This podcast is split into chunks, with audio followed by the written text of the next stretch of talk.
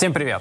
Последнее время вы меня спрашиваете, какие есть альтернативные инвестиции, кроме инвестиций в новостройки, жилую недвижимость. И часто задаете простой вопрос. Стоит ли инвестировать в коммерцию? И вообще, в каком формате стоит инвестировать в коммерцию? Поэтому мы продолжаем серию интервью. И этот раз у нас интервью с Михаилом Комаровым, основателем рабочей станции, коворкингов рабочей станции сети, который с нами поделится расскажет про свой опыт, а, а точнее, наверное, как, вот я громко назову, как сдавать рабочее место, там, пару квадратов за 20 тысяч рублей в Москве. Привет. Привет.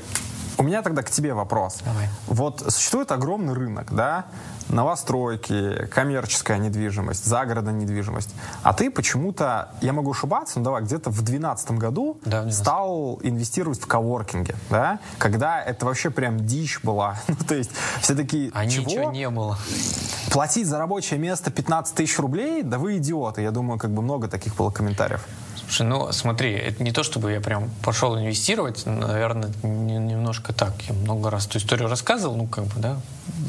Наши зрители интервью- точно не знали, В твоем что- интервью, да, повторим. Э, история была очень простая. Мне нужен был офис для моих там двух компаний. И я очень долго искал что-то хорошее. Ну, как бы там сам архитектор по образованию, и я не могу просто что-то там взять, арендовать, подвал там и так далее. А, Соответственно, поиски мои привели меня, там, здесь все опустить, это было реально несколько лет. А, И мои поиски меня привели все-таки в парк Горького. А еще было как бы отдельный пунктик, хотелось построить здание. Так отдельно ты стоящее. архитектор. Да. Хотелось построить отдельно стоящее здание, быстро возводимое, технологии позволяют. То есть там как бы первый проект был вообще на контейнерах собран. Ну, то есть как бы проект был в виде морских контейнеров. Таких проектов очень много. Там в Европе, сейчас в Америке это вообще распространенная практика. Там взять там 40-кубовый контейнер, это 30 квадратных метров, и вот собрав там из нескольких, взять офис, квартиру, там, ну, дом, вернее. Кто-то гостиницы собирает. Да, да, да, то это, это очень круто. Это В Алтае есть этот а, Вадим Клубеков. Вот. Ну, наверно, Вместо да. он прямо гостиницу построил, он произ- производит все эти контейнеры, ну Да. то есть будки, А, и, соответственно, у него территория на Алтае, он там гостиницу себе из контейнеров Это сделал. крутая технология, ну, как бы она звучит типа из контейнера, но на самом деле Выглядит очень классно. это ты берешь оттуда по факту просто металлокаркас, Каркас, да, да. все, который готовый приехал, ты можешь уже с ним что-то сделать. А, это про скорость, да, там, типа, можно там за, ну, там, условно, за две недели уже что-то сделать, оно будет стоять, и там будет тепло. Но не суть. И вот, как бы, пришел я в какой-то момент э, в парк Горького, эм, рассказал про затею. А Как офис свой сделать в парке? То есть ты точно должен быть полезен парку, ты должен оказ- оказывать какую-то услугу. И мне тогда на, на- на глаза попалась история про коворкинг. Я подумал, я совмещу вот свой офис и историю с коворкингом. Люди с улицы будут заходить и работать. Вот, э, там, спасибо директору парка Ольге Викторовне. Она отговорила, там, у меня тогда был партнер, да, с которым мы это пытались сделать, отговорила от нас от того, чтобы поставить в партерной части из контейнеров. И маленький был участок, э, площадка была там, получалось что-то метров там 150 максимум.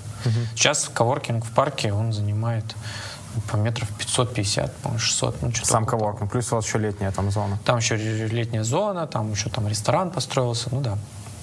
И, собственно, она нас тогда там сказала, ребят, езжайте вот там, вот вам человек, вот вам автомобиль, езжайте по парку, ищите себе место, но не в партерной части. И вот мы доехали до нескучного сада, собственно, там увидели сгоревшее м, там здание, и на основе этого там на, на этом пятачке было построено здание. То есть я это расценивал как офис, Для своей компании? для своей компании. Не как бизнес? Не как бизнес. И э, вот реально прошел месяц с момента открытия, месяц и 10 дней. Пе- 10 сентября, мы 1 августа открылись, 10 сентября мы были полни- заполнены полностью, и стало понятно, что это такой прям бизнес. Э, Тогда действительно было никому не Это был понятно. 12 год или 13 12 уже? это 12 первый- год. да, 1 августа 2012 года открылось. Мы открылись чуть-чуть раньше, но те- техническое открытие И было. как раз вот коворкинг, рабочая стация не скучный сад, да, это вот самый первый коворкинг. Да. И попали на волну, реально такого не было, все там попытались, все, все об этом написали, все сняли э, там сюжеты, мы, поп- мы были везде. То есть все каналы, все там журналы, станции, радио, там, ну вообще все.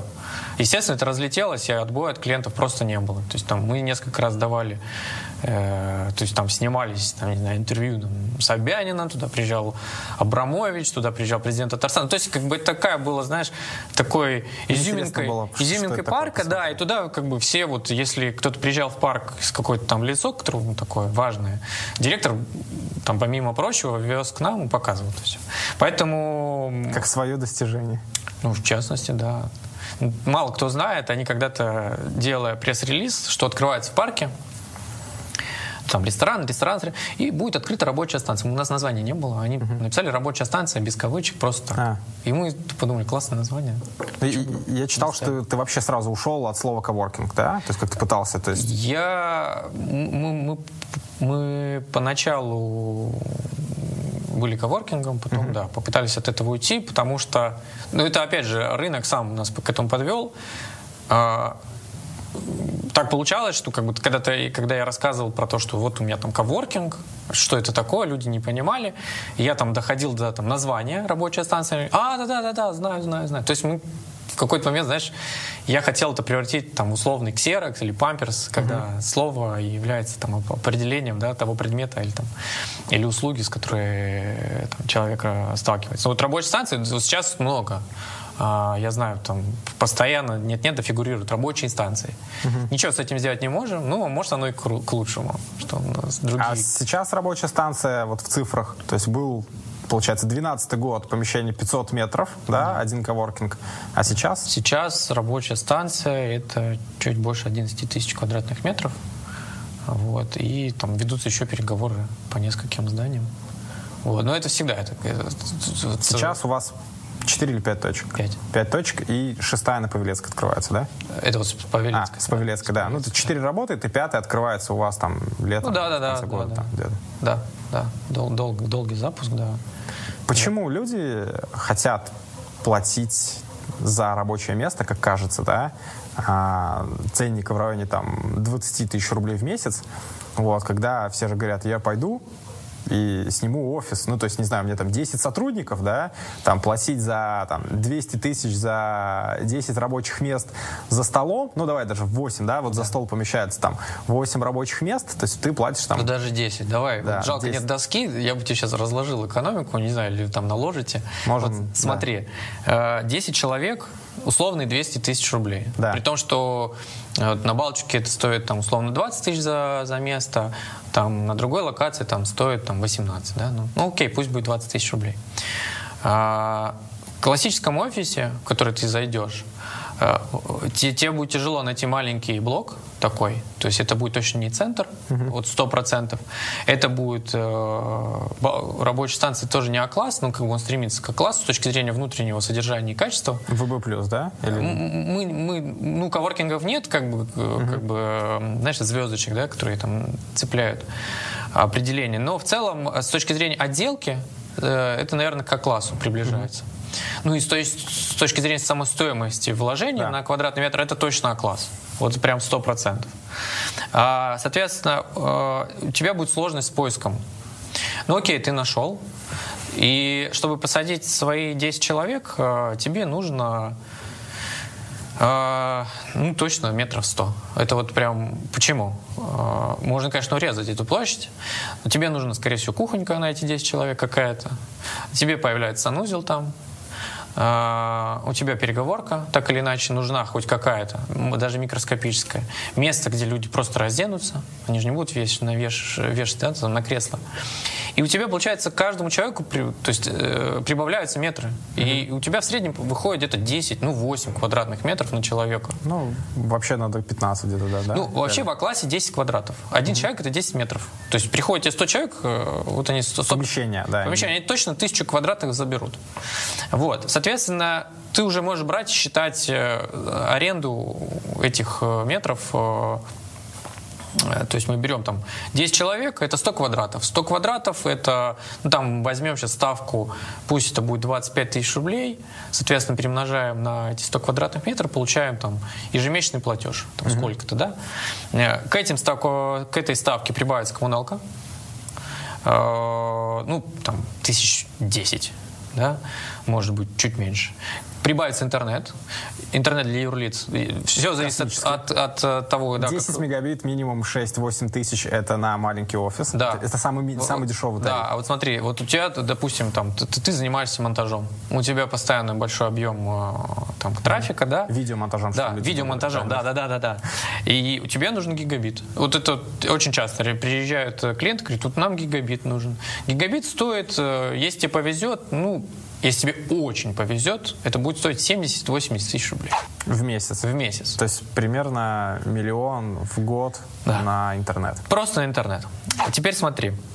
Этот офис живет, его нужно мыть, его нужно обслуживать. Э, Это Два зарплата, либо просто наемный там какой-то там приходящий человек, ты ему платишь там 15-20 тысяч рублей. Просто. Ну, мы за уборку. офис-менеджер и уборка. У- Два разных. Только уборка, да?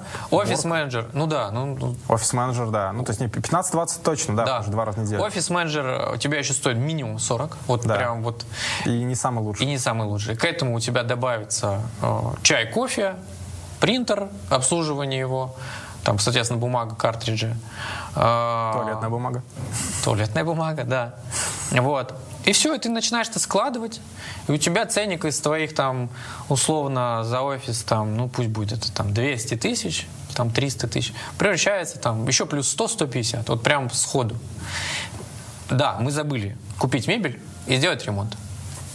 Да. А там уже ценник может быть вообще Ну, допустим, разный. он с ремонтом, но, по крайней мере, нужно купить мебель, столы, а у нас просто очень много зрителей, соответственно, делают меблировку квартир под аренду, и они немножко офигевают с каждым месяцем, сколько стоит кухня, стол, шкаф. Смотри, хороший офис сделать стоит, ну понятно, что не на такие квадраты маленькие, но чуть больше. Ну, Считай от полтинник за квадрат. 50 тысяч рублей стоит тебе квадратный метр. С мебелью ты имеешь виду? Да. Это, Ну- это, это, это тебе, ты в этом разбираешься, ты знаешь, где что купить, и ты за эти деньги сделаешь. Ну, квартира сейчас, Комфорт Плюс мы делаем под ключ 40 метров, со- 40 тысяч за метр, с мебелью получается. Комфорт Плюс для ЖК, там, Комфорт Плюс бизнес-класса, то есть получается 40 тысяч за мебель. От черновой до Да, ну, это, готовой кстати, со шторками. неплохо, это неплохо, да.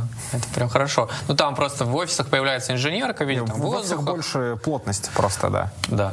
Да. Ну и вот, и в общем, смотри, получается, что тебе выгоднее процентов, есть расчет, на ЦАНе, кстати, есть раздел коворкинги, и там, когда заходишь в этот раздел коворкинги, э, есть отдельный там баннер, почему это выгоднее. Они сделали расчеты, они не совсем корректные, но в целом картинку отражают верно. А, 35-40% выгоднее сидеть в коворкинге. Я лично по себе это знаю, то есть в этом плане. Для меня как бы это идеально вообще был повод убежать из всех сотрудников. Вот, потому что все они пусть это там, иначе меня все это максимально отвлекают. То есть у меня был офис э, 120 метров полезной площади. Да. То есть переговорка, кухня, коридор и туалеты, и ресепшн это не входило.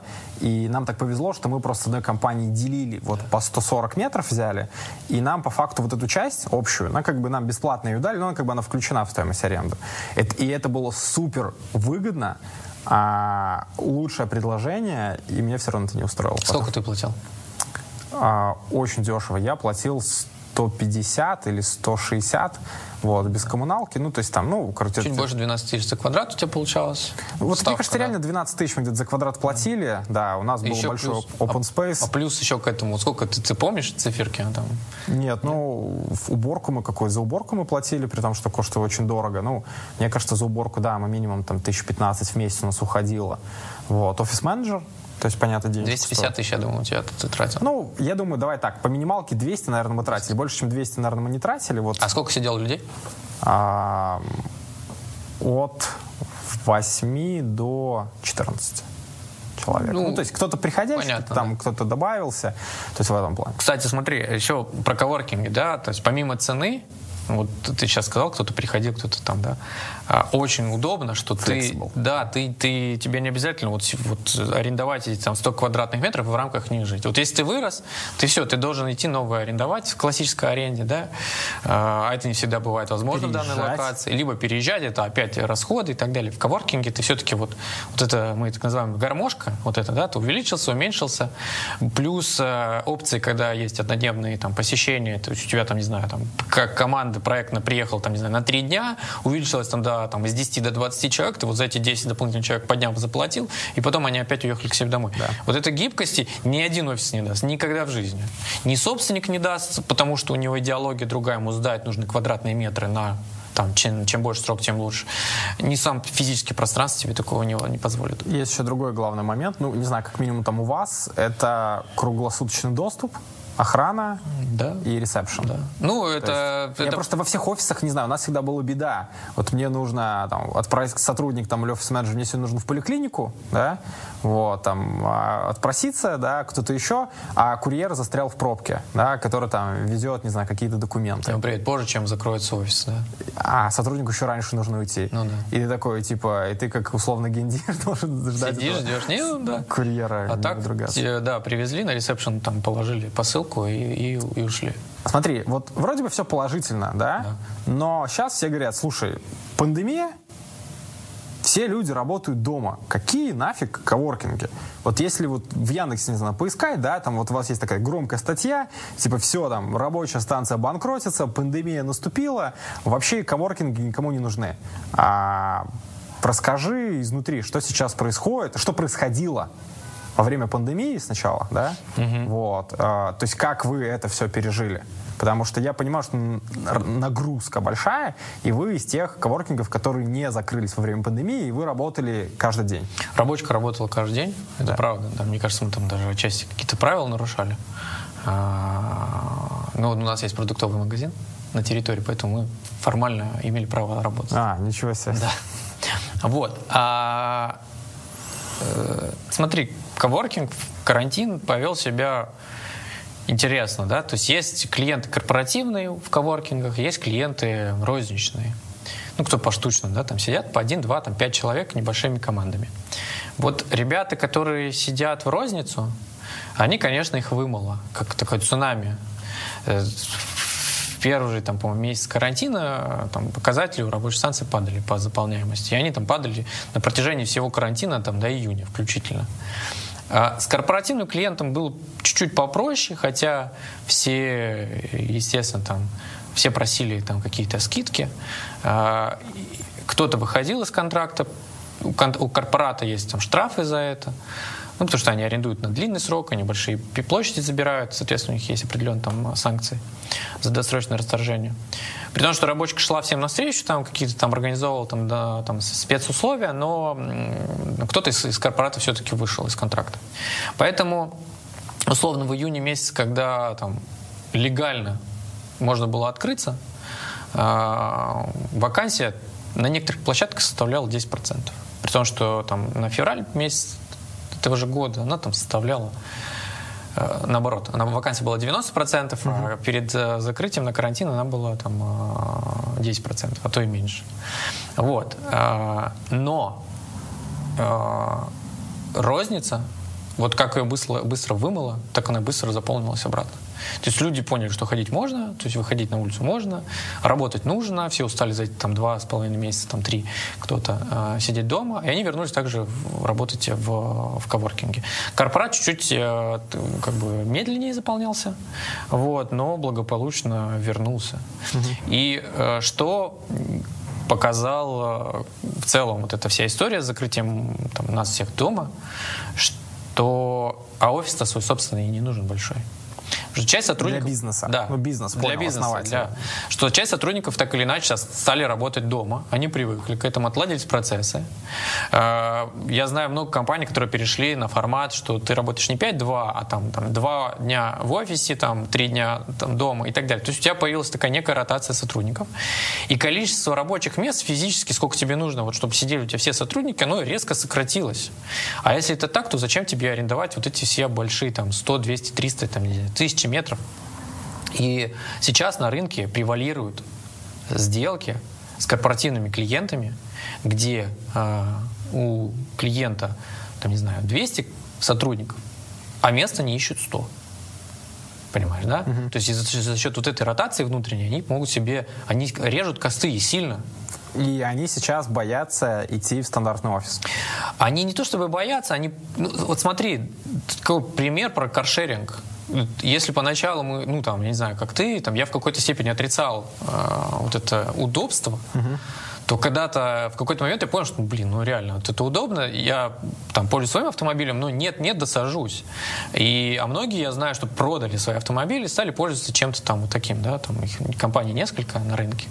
Вот здесь такая же перестройка произошла в головах, а зачем? Зачем вкладываться в капекс, да, зачем там тратиться на ремонт? Зачем подписывать длинный договор-то на там, хороший офис, подписывать минимум на три года? Вот это тебя, это тебя вяжет по рукам и ногам, сроки, количество денег, которые ты потратил, тратишь. Если на рынке существуют коворкинги, где это абсолютно нормально, адекватно, выглядит круто, ты даже не факт, что столько бы потратил на квадратный метр, делая свой собственный офис. Это иногда удобнее, да, даже не иногда, это чаще всего удобнее по локации, потому что ты там как аренда, арендатор, да, там как собственный бизнес, там пытался где-то сэкономить и нашел там что-то подальше от центра, здесь ты сам в центре живешь, ну вот как здесь, да, в Балтике, mm-hmm. там Кремль реально там за, за, там за спиной у тебя. Вот. Поэтому карантин в данном случае для коворкингов сыграл такую очень хорошую, добрую услугу, что перестроились просто. Но не пришлось банкротиться, да? Банкротство, вообще к банкротству компании это вообще никакого отношения не имеет. Это статья, это манипуляция в рамках э, одного судебного процесса. Все. Это классическая российская история. Ну, а вы убытки какие-то потерпели? Смотри, то есть как бы я понимаю, что есть же какой-то, назовем это, владелец помещения, то есть рабочая станция работает по модели, она берет все равно в аренду, правильно? Да. Не покупает, Нет. да? Вот. А как получилось договориться. Здесь, как я понимаю, владелец один из, вот если рабочая станция, один из банков крупных, да, владеет... По зданию. По зданию, владеет зданию, то есть он является арендодателем да, для там коворкинга рабочая станция. Рабочая станция на, по договору субаренды или как-то слово аренда, аренда да, аренда. сдает э, это помещение там другим ну, физикам это, и лицам. То есть как ну, были это ли убытки? Вопрос, ну, конечно, были убытки. Были убытки. Рабочка понесла там достаточно большие. Вот, ну, где-то получалось договариваться. Ну, это как бы это бизнес. То есть просто с, э, в тот момент э, зарезать э, арендатора, ну, я со стороны сейчас говорю, там, арендодателя, да, зарезать арендатора, который э, а, не платят тебе не потому, что у него там дела плохо пошли, ну, знаешь, там бизнес пошел. Это форс-мажор. Это форс-мажор, по большому счету, да. И поэтому как бы все э, там старались договариваться. Наверное, чем меньше арендатор, э, арендодатель и площадь, которую он сдает, тем у него, ну, он думает, что он сейчас там этого выкинет, другого посадит. Но чем больше у тебя площадь, тем тебе сложнее реально сдать это. И поэтому все там так или иначе пытались договориться.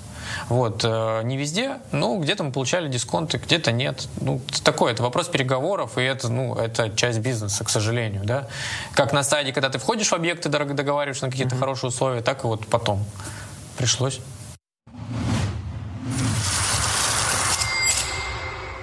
Ты веришь в модель управляющей компании, получается. Ну, то есть, что это тренд ближайшего десятилетия. Ну, смотри, так э, куда, зачем далеко ходить? Гостиничный оператор. Я, ну, вот честно, я не знаю собственников зданий, которые являются и владельцем бренда. Только если это микрогостиница. Да, только если это микрогостиница. Микробизнес, да. Все, что мы будем перечислять, там, не знаю, Хилтон, Мариот, Шератон, не знаю, Пульман. Это все операторы. Они приходят к собственнику, ну, собственник обычно, наоборот, приходит к ним, говорит, хочу гостиницу, и все. И начинается заливание денег со стороны собственника в этого все, проект от, от, от гостиницы, и гостиница потом управляет. У них есть, э, э, соответственно, фикс э, ценник, который они получают э, э, за работу, и плюс еще за какой-то там, за успех, да, там платеж за успех. Вот. Ну, пока что у коворкинги не настолько крутышки, чтобы получать фикс э, менеджмент и этот success fee, да. Uh-huh. Вот. А пока что все там работают исключительно на там success fee. Но я думаю, что к этому все идет. Гостиницы и коворкинг очень близки по смыслу. То есть только там ты спишь, а здесь ты работаешь, но вот это взаимодействие с клиентом, оно, вот, оно очень близко. Угу. Очень близко. Как я помню, у тебя раньше была модель что-то типа краундфаундинга, да, когда вы собирали деньги физиков для строительства чего-то. Куда собирали, какие вообще были результаты и есть ли там мысли возобновлять заново такую историю? А, да, для твоей аудитории, да, потому что не, неизвестна да, история. Значит, э, два года, ну или почти два года, я про... После того, как стало понятно, что бизнес такой абсолютно нормальный, рабочий, и когда потянулись корпоративные клиенты в этот бизнес, потому что ну, до 17-18 годов большие компании особо в сторону коворкингов не смотрели. Хотя мы в 2016 году сделали первую сделку со Сбербанком, вот самый первый вообще на рынке коворкингов никто не сажал. Мы посадили почти 300 человек в локацию, и стало понятно, что как бы это... В Артплей или куда? Не, не, нет, это на было Дмитровск? на Дмитровской, На да, Дмитровской. да. И стало понятно, что это как бы нормальная рабочая схема для корпората. Быстро зашли, реально за месяц. Это нереально для классической аренды, а для Сбера еще как бы больше нереально. Вот, они зашли за месяц, сели и все. И вот, соответственно, там в 2018 году плюс-минус там 17-18 год пошли корпораты, запросы. Я стал я понял, что нужно расширяться. Бизнес капиталоемкий. Э, ну, там, там, те цены я сейчас там, наверное, уже не скажу. Вот там сейчас объект построить стоит там, ну, под 200 миллионов. Именно внутри сделать. То есть, потому что площади большие, и мы сейчас Да, мы говорим... рассчитали, там, те же, наверное, 50 на квадрат выходят. 50-60 квадрат, 50-60 тысяч рублей на квадратный метр, ну и, соответственно, ты умножаешь, да, там, минимум 3000 квадратных метров, это самый минимум. И вот там дальше Ну, 300 тысяч долларов, короче. да, есть коворкинги там и по 6 тысяч метров, и по 7 тысяч метров, там не, вне России есть там и 10 тысяч квадратных метров коворкинги. Все зависит от, здания, что ты хочешь. А, Соответственно, развиваться на свои деньги ну, невозможно. То есть ты не зарабатываешь столько с а, метра, чтобы вот там за год там увеличиваться. Реинвестировать. Да, это нереально. То есть просто там ни- никак. Особенно в России. То есть здесь маржа на коворкингах, она абсолютно другая, нежели чем в Европе. Да? У нас здесь, там, не знаю, аренда, просто расходы на аренду могут составлять 60-70% от выручки. Вот. Плюс еще куча костов. А, соответственно, я прошелся по фондам, была такая интересный комментарий время требования. Э, на тот момент там Виворк, э, сетка такая есть, да, там самая крупная в, в мире. Они объявили о планах выхода в Россию. Вот, и, и фонды говорили, куда вы лезете? Сейчас Виворк придет, все спылесосит, как бы, и все, вот они будут единственные здесь. Когда у Виворка были проблемы, начались, там они не вышли там, на IPO, у них там произошли там, изменения в, в составе э, там, акционеров, там ушел основатель там, и так далее, попросили его уйти. Нам начали говорить, куда вы, смотрите, Виворку загибается, Ничего вы не куда вы лезете, да, сейчас все это нагнется. Вот ничего не Потом произошло. пандемия как раз началась. Да, но Виор, кстати, работает в в России, в Москве, в частности. Там в России нет, только в Москве у них есть а, локации. Все хорошо, у ребят прям все, все волшебно. Соответственно, второй комментарий э, был... Мы, знаешь, мы попали в развилку, то есть мы привлекали там несколько сот миллионов рублей, и мы попали в такую, я так называю, мертвую зону. То есть мы были большими для частных инвесторов, с которыми мы общались, они не, мо- не могли себе позволить такой, такой как бы чек и маленькими для больших фондов. То есть э, мы там, ну, там дошли в какой-то момент до Баринг Восток, такой фонд есть. Там, Знаю. Да, там, к сожалению, там были события определенные. Но вот буквально за три недели до того, как Событий. всех пособы- посадили, да, Пособытили. да, посадили, э, мы там в очередной раз начали общение. Вот у них там чек был от, э, там, условно, 15 миллионов долларов. И вот мы как бы застряли в этой зоне, непонятно, к кому идти, ни к большим, ни к маленьким, такая штука. Потом мы еще компанию нанимали, которая нам помогала с привлечением. Долго ругался на, на эту тему, что я говорю, ребят, спозиционировали некорректно. Вот как так. Мы, по сути, год просто потратили. Могли немножко по-другому это все как-то завернуть и, скорее всего, привлечь деньги. Что рынок уже говорил о том, что он развивается. То есть э, статистика показывала, что ежегодно прирост по площадям двукратный. То есть увеличивался по, у коворкингов. А я в какой-то момент, ну понятно, что там много читаю про инвестиции и так далее, и известный кейс Федора Овчинникова про Додо Пицца, когда он со, с рынка собрал с частников деньги. Мне м, там мои друзья сказали, слушай, ну что бы и не попробовать, и мы сделали лендинг, написали там какой-то текст, э, я сделал пост в Фейсбуке. Больше я ничего не делал. А, мы получили заявок ну, миллионов на 70, на 80. Э, Чек был от э, 300 тысяч. То есть, А средний чек какой был? а, ну, в среднем люди готовы были миллион вкладывать. Такая какая-то величина. А дальше мы столкнулись просто с проблемой эти деньги. То есть у тебя заявка есть, а, а получить эти деньги ты не можешь. Возникает у каждого физика возникает вопрос какой-то, на который там ты не всегда можешь ответить. Либо ты не всегда можешь выполнить это условие, которое он хочет. Ну там часть людей хотели там выносить достаточно существенные изменения в устав компании, которые ну были бы там сложны для исполнения дальше. Вот. Э, и, в общем, как бы такое, там, там много Это прям нужна отдельно какого-то инвестиционного отдельно... менеджера, да. плюс еще колл-центр, который да. у них э, отвечает, обрабатывает. И при этом это низкая маржа все равно. Ну, то есть э, для того, чтобы а, нанять такую команду, то есть либо нужно привлекать уже 700, ну, условно, ярд на эту там историю, да. вот, либо не привлекать так. И, в общем, мы, мы не собрали эти деньги, мы взяли буквально там, ну, немного, несколько миллионов, они нас, они нас в тот момент даже нам нужны были, mm-hmm. я скажу так, да, там был какой-то момент кассовый разрыв, они нас неплохо так по, подстегнули. И все, эти деньги остались в виде просто доходных, ну просто да, это займы с процентной ставкой, собственно, которая и озвучивалась, и им там осталось там, по-моему, полтора года, или там год к выплате. Ну, то есть все. Ну, то есть вы взяли как займ. По, по факту, да. Да, по факту, да. Но Хотя... так как это сложная схема, вы дальше отказались от привлечения таких денег. Э, знаешь, буквально до пандемии там, у меня было такое интересное общение с человеком, он говорит, почему ты не возобновишь? То есть э, рынок показал, что... Ну, на тот момент, э, там, тебе для понимания, в коммерческой недвижимости офисной был, был декабрь 2019 года, э, брокер, э, там начали там пачками делать отчеты о рынке, и была самая низкая вакансия, начиная с 2014 года. То есть она там на рынке и почти не осталось офисов. Uh-huh. А, соответственно, компаниям просто некуда было садиться, и коворкинги стали прям вот, ну, набирать такой хороший жирок, стали расти вверх стоимости аренды рабочего места. Если там, на тот момент, там, ну, до этого момента там, ценник был там, условно 20 тысяч рублей, то он там достаточно там, быстро там, за год долетел до 40 тысяч за место. То есть есть. То у нас соседи по, по этому острову Балчук э, сдают 40 плюс НДС. Здесь? Здесь. Они еще вот они в стадии строительства, а. но уже на стадии строительства они сдают за столько. Вот, поэтому как бы... Это, ну, которые не те, которые коллайдер делали, нет? Не-не-не-не. У, у этих ребят тоже был там достаточно высокий ценник, но, по-моему... 50 у них. Да, но они, по-моему, сейчас снизили, да. И э, ну, в этом общении мне говорят, что ты не попробуешь по, по новой.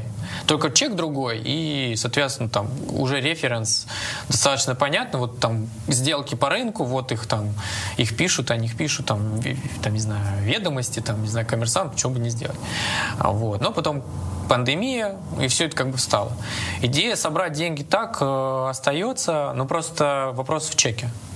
Работать с чеком в 300 тысяч, ну, это, это дикий операционный геморрой. И чем мельче э, чек, угу. тем больше проблем.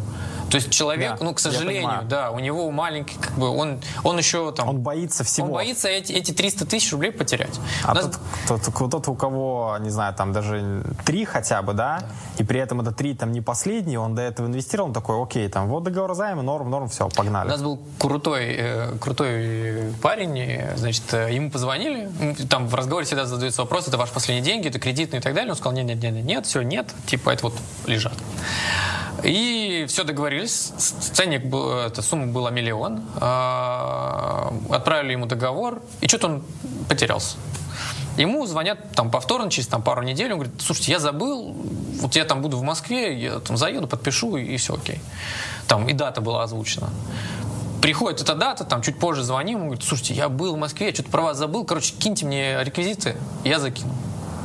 Ни договор не подписал. Ничего, просто кинул денег, такой, что там, буду в Москве, подпишу там это. В итоге там через курьера, он, по-моему, из Питера был, через курьера это все подписали. То есть чувак вообще там, а, да, денег, держи. Вот, э, ну это понятно, что это не массовая история, но был интересный такой кейс. И... Они знают просто, как достать эти деньги, да, что. Да. То есть они, они уверены, у них есть вот этот внутренний опыт, да, что когда они кому-то кинули деньги, и их да. кинули, ну да, слушай, они да. эти деньги забрали. Благо, плюс-минус вот эти взаимоотношения в, в рамках суда, они там, отработаны, да, и ты да. Там, судишься, ты точно знаешь, что ты получишь. Вот. Э, соответственно, как бы обсуждая вот последний раз эту историю про сбор таких средств, конечно, э, в ценник, в, в чек в 300 тысяч рублей просто не хотелось погружаться, а там, ну, наверное, там 5, 6, 10 миллионов рублей это такая нормальная цифра, с которой можно работать. Ну, потому что у тебя реально там 200, 200 миллионов нужно собрать. Угу. Ну, просто по, по, там, по миллиону рублей, даже по миллиону это сложно. Это сложно, да. да. А так хотя бы там 20-30 договоров. Да, ну, то есть... да. Ну и плюс это даже с точки зрения, э, там, делая его, этого человека акционером, в компании. Это прям очень сложно. Да, это сложно, да. Плюс там есть определенные ограничения там в рамках э, этот ООО, там, там, я не помню, там сколько, но помню, там 20 или 30, э, может Ты быть, учредителей. Да. У тебя, да, да, да, появляются там другие образования, да, юридические эти формы. Вот, э, поэтому вот так. И, наверное, выход э, в, в этой всей истории это какой-то якорный инвестор, который там, не знаю, закидывает там 50, 60, 70 миллионов рублей, и к нему э, в догонку паровозиком идут там чек 5-10. Вот. Так называемые синдикаты, и у нас даже был кейс в какой-то момент, он просто порвался, эта сделка разорвалась по причине того, что вот очередные санкции в стране, и как бы ребята решили остаться при своих деньгах в валюте. Причем я помню, что через там полгода мы сели, посмотрели, они сказали, ну, у нас минус по валюте, есть что. вот, как бы не заработали. У меня тогда следующий как бы, вопрос, вот тоже мы там осмотрели разные варианты. А, приходят ли девелоперы к тебе для того, чтобы открывать а, в новостройках какие-то коворкинги, потому что а, есть один чудесный застройщик AFI Development, которого я не очень, к сожалению, сильно люблю. А, они запустили AFI Tower, якобы там башню с коворкингами со всеми. С каливингами. Да, да, я говорю, ребята, вы молодцы. Я говорю, только один нюанс. Сколько этажей из 50 у вас будет выделено под кафе, под входную группу, под коворкинги и что-то еще? Они такие, первый. Вот, ну, то есть да. Э, вопрос, приходят ли застройщики? Да? Приходят. А, да. И куда движется этот тренд? То есть вообще будут ли какие-то ли у тебя совместные проекты, либо в целом видишь ли такие совместные проекты у девелоперов в ближайшие несколько лет а, в таком формате? Э, приходили. Э, не буду говорить, потому что они там уже запустились, там какие-то истории. Я в, в прям в жилой недвижимости, знаешь, там в жилых домах, в районах не сильно в это верю. Ну, потому что так или иначе бизнес тяготеет к центру. Вот что бы ты с этим ни делал, они mm-hmm. все хотят в центре работать. И чем дальше коворкинг от э, центра Москвы, тем сложнее его сдавать. А с точки зрения там построить отдельное здание под коворкинг, э, застройщик номер ноль. Да. Я встречался с Сергеем в свое время. А, ничего не имею против, ни, ни за, ни против, как бы застройщика, но просто никогда не сталкивался с пиком. Встречались мы с Гордеевым, Сергеем только в рамках коворкингов. И у него была здравая идея строить изначально под коворкинг здание. Потому что у коворкинга так или иначе... Стик панелей.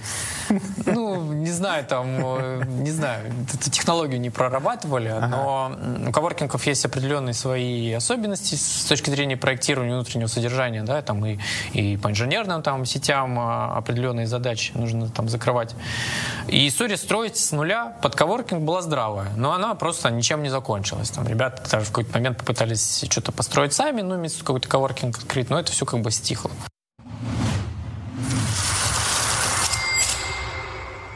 То есть куда вообще идет э, рынок недвижимости, насколько он там будет развиваться, или вообще нас всех ждет какая-то большая там стагнация, то есть сейчас как бы, вроде как бы все начинают инвестировать в недвижимость, что-то покупают, но по факту это, кажется, никому не нужно.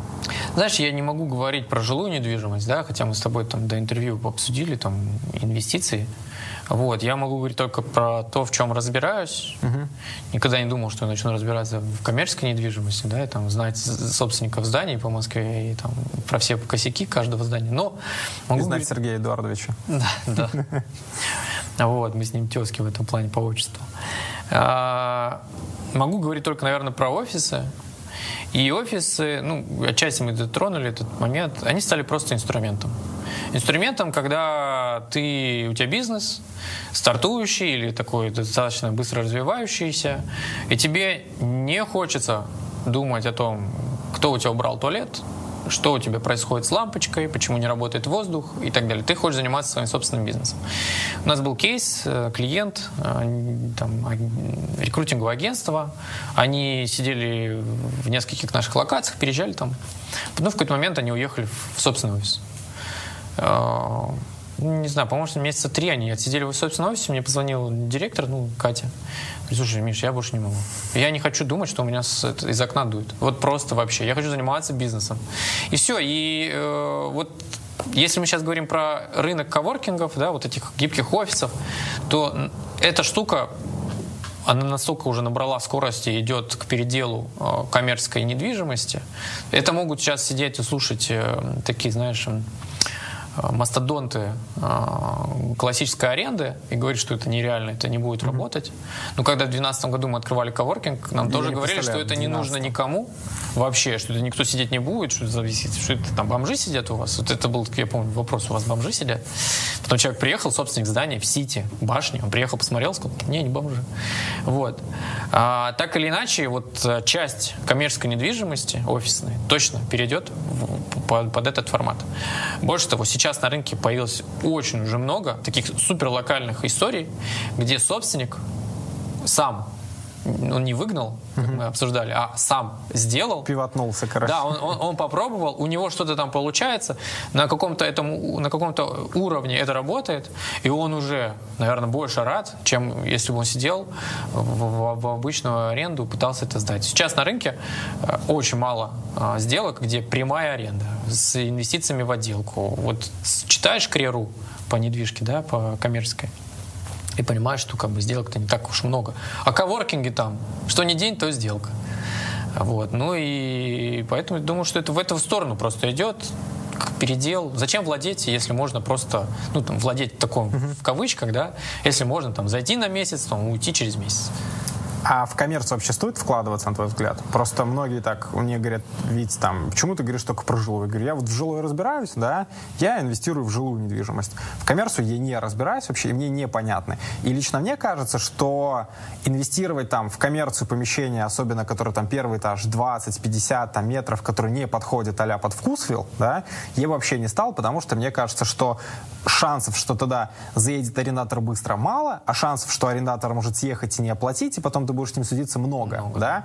Насколько правильные мои размышления, и что ты думаешь про коммерцию на такого формата? Понимаешь, ритейл такая отдельная история, э, и там вот там можно проехаться по Москве и увидеть, что там до сих пор много стоит помещений первых этажей, которые там сдаются в аренду, соответственно, последствия там пандемии, карантина, что все закрылось.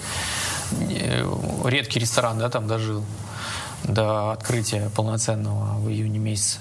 Вот. Э, мне с ритейлом сложно говорить, потому что там реально как повезет. Угу. Офис это такая понятная, прогнозируемая история, но тут вопрос э, инвестиций во что? В какой формат офисной недвижимости ты вложишь? И в каком формате ты сам будешь, э, вот что ты будешь с этим делать? Если ты арендуешь, вернее, покупаешь маленький блок, тебе с ним возиться. Вот сто процентов. Тебе нужно будет что-то с этим делать, кому-то сдавать. Это офис, он маленький. Маленького клиента найти, как ни странно, сложнее иногда, чем да, большого. Да, да. да. И вот, и ты такой завис со своими, там, не знаю, 50 квадратными метрами. Ты думаешь, что... просят тебя каникулы потом? У тебя сто процентов попросят, это классика. У тебя просят каникулы, ты платишь брокеру, у тебя как бы куча-куча расходов, ты такой первый год сидишь, у тебя точно ставка не та, которую ты ожидал. Вот, а то и, там... Хотя брокер тебе рассказал абсолютно другую ставку. Да. Просто, просто сейчас очень много еще агентов, они тоже модно говорят, пивотнулись на, пивотнулись на коммерцию, потому что в коммерции, как я знаю, не 2% за продажу как бы платят, а по коммерции... За продажу не знаю. Брокер побольше берет как бы комиссию, ну и чек побольше, да, и они сейчас все такие, так, недвижка это плохо, жилая, да, доходность аренды маленькая, купите первое помещение, сдавайте там армянинам, которые будут продавать арбузы, будете получать там 10 годовых. Вот э, мне кажется, это больше, наверное, какая-то такая брокерская сейчас история, брокерский бизнес. Брокеры но... раскачивают, да, да, наверное, возможно. А, ну, я проговорю, да, вот эту историю, там, типа, ты купил 50 квадратных да. метров и пытался это сдать. У тебя появляется куча геморроя, не факт, что ты это сдашь вот так, как, э, как, как тебе хотелось. Вопрос другой, если у тебя там управляющая компания, и что это за управляющая компания? Опять же, я знаю, что продаются лоты внутри э, бизнес-центров, э, и управляющая компания внутри этих бизнес-центров этим всем пытается сдавать, и даже где-то там обещает доходность там фиксированную, да, минимальную. Вот. Но я сейчас как бы буду топить за нашу отрасль.